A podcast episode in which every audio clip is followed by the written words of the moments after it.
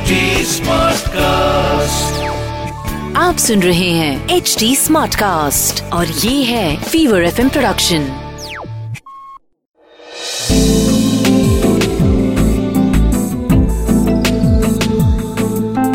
एक अधूरी कहानी। एक अधूरी कहानी कहानी वाला देव के साथ।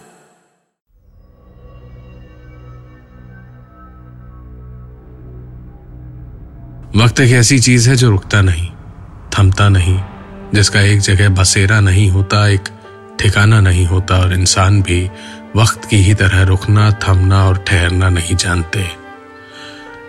वक्त के साथ चलते रहते हैं, पीछे रह जाती है तो सिर्फ़ उनकी यादें और पुराने लोगों की आत्माएँ। बारह अक्टूबर उन्नीस सौ पचासी अनूप आज ही अपने नए सरकारी रेलवे क्वार्टर में पहुँचा था। उसी की दरखास्त पे एक क्वार्टर उसे मिला था और इसी की वजह से बिल्डिंग में बने बाकी के तीनों क्वार्टर्स। उनमें कोई भी रहना नहीं चाहता था। तीन कमरों का यह क्वार्टर रेलवे शंटिंग ग्राउंड से मुश्किल से कुछ सौ मीटर की ही दूरी पे था। इसीलिए 24 घंटे आवाज़ें आती रहती थी। समस्या यह नहीं थी कि शंटिंग ग्राउंड की आवाज़ें आती थी। ये सारे क्वार्टर खाली इसलिए थे क्योंकि अनूप जब छोटा था, तब इसी क्वार्टर में अपने माँ और पिताजी के साथ रहता था।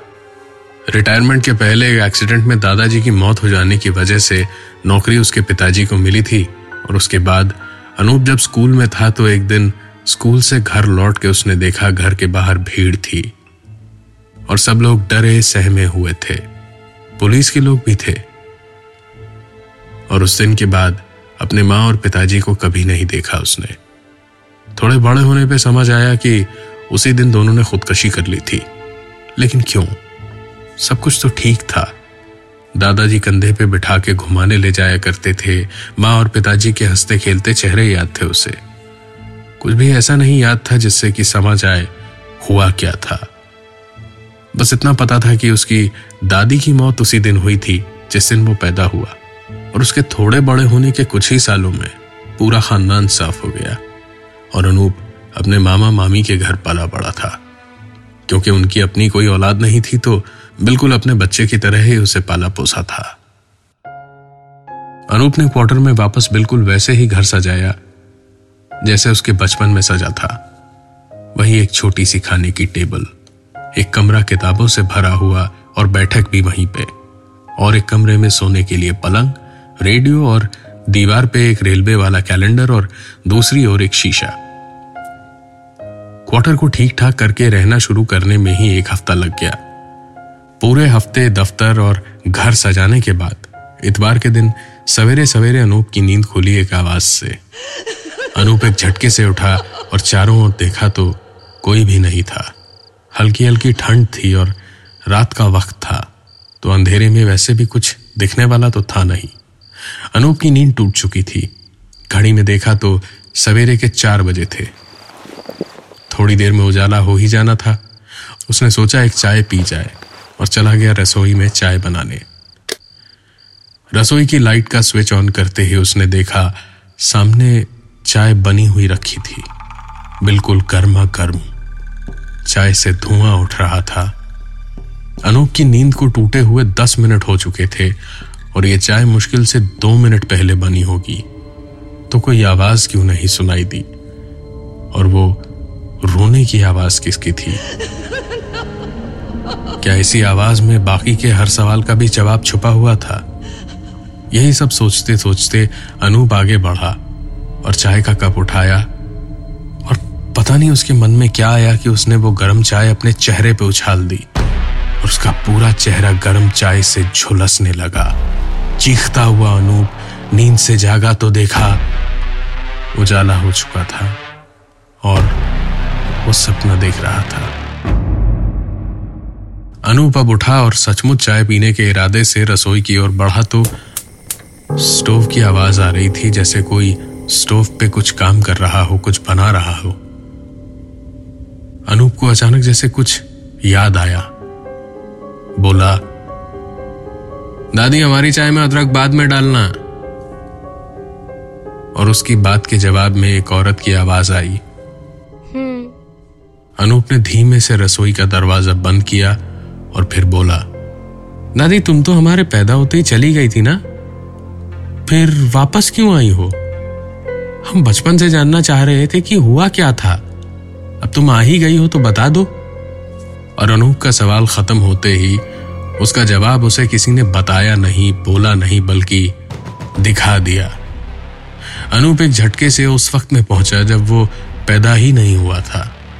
यही क्वार्टर था, यही कमरा था और उसके पिताजी गुस्से में दादाजी की ओर देख रहे थे। साथ में माँ खड़ी थी जिसके पेट में अनूप था और दादी कोने में खड़ी रो रही थी। दादाजी पिताजी की शादी में दहेज लेना चाहते थे, लेकिन पिताजी एक ढेला भी अपने हक के बाहर का छूना नहीं चाहते थे। दोनों में बड़ी कहासुनी हो रही थी। और फिर दादाजी ने धक्के मार के माँ और पिताजी को निकाल दिया। फिर दरवाज़ा बंद करने लगे तो दादी ने अपने आँसू पोछे और अपनी ज़िंदगी को नर्क बनाने वाले दादाजी को आज अपने बेटे और बहू को भी छीन के ले जाने नहीं देने वाली थी। दादी ने रसोई में जाके हंसिया उठाया और दौड़ी अपने बेटे के लिए अपने सुहाग को मारने। लेकिन दादाजी के एक हल्के से धक्के ने दादी को बालकनी से नीचे गिरा दिया। और दादी के अपने ही हाथों से अपनी ही सांस रुक गई। अचानक जैसे पता नहीं क्या हुआ, लेकिन अनूप उस जगह, उस वक्त से एक सांस भर में कहीं और पहुँच गया। अंधेरा सा था, लेकिन धीरे धीरे सब साफ़ होने लगा। दादाजी की साँसें टूट रही थी, सामने पिताजी खड़े थे और वो बिल्कुल दादी की तरह खड़े हुए थे। थोड़ा झुक के। दादाजी मरने वाले थे और पिताजी मुस्कुरा रहे थे। दादाजी की ओर देखते देखते पिताजी नीचे झुक के दादाजी के कानों में बड़े अजीब लहजे में बोले बहुत अत्याचार सहा आपका हम सबने हमको तो आपने मार दिया गिरा के। अब अपने बेटे को बचाना हमारा कर्तव्य है। आपके खाने में सल्फाज की गोली मिला दी थी हमने। और पानी आपने खाना खा के खुद पी लिया। अब आपकी नौकरी मिलेगी मेरे बेटे को और उसके पूरे परिवार को। चिंता करने की ज़रूरत नहीं पड़ेगी। प्रणाम। अनूप एक झटके से जैसे नींद से जागा और फिर बोला, दादी, ये सब तो ठीक है, पर माँ और पिताजी को क्या हुआ था? इस सवाल के जवाब में फिर से रोने की आवाज़ आने लगी। और एक बार फिर, अनूप वापस उसी क्वार्टर में खड़ा हुआ था। दरवाजे पे खड़े हुए अपने माँ और पिताजी को लड़ते हुए देख रहा था। पिताजी दूसरी शादी करना चाहते थे और माँ रो रही थी। पिताजी में दादाजी की झलक दिख रही थी अनूप को। पिताजी ने भी दादाजी की तरह बेल्ट निकाली और माँ पे बरसाने ही वाले थे कि अचानक पिताजी को जैसे दौरे पड़ने लगे और अपने आप ही कैसे सिकुड़ के ऐसे गिर पड़े जैसे बदन की सारी हड्डियाँ टूट के टुकड़े टुकड़े हो गई थी और उनकी सांस रुक चुकी थी, क्योंकि उन्हीं के पिंजर की हड्डियाँ टूट के फेफड़ों को फाड़ चुकी थी। मुँह और नाक से तो खून आ ही गया था, आँखों से भी खून के आँसू निकल आए थे। माँ लाख नाराज़ हो पिताजी से, लेकिन प्यार तो बहुत था उनसे। अपना गला खुद ही रेत लिया माँ ने, और अनूप चुपचाप आँखों में आँसू लिए, सब देखता रहा। अनूप आज भी उसी क्वार्टर में रहता है। शादी हो गई है, बच्चे भी हैं दो, और सब कुछ खुशहाल है ज़िंदगी में, लेकिन सिर्फ़ एक ही डर बना रहता है दिल में। कहीं दादाजी और पिताजी की तरह वो भी किसी दिन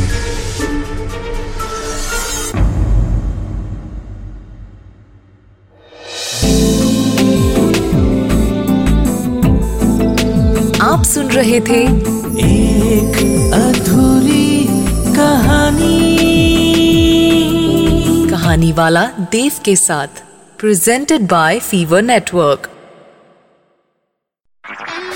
आप सुन रहे हैं एच डी स्मार्ट कास्ट और ये था fever FM production H smart cast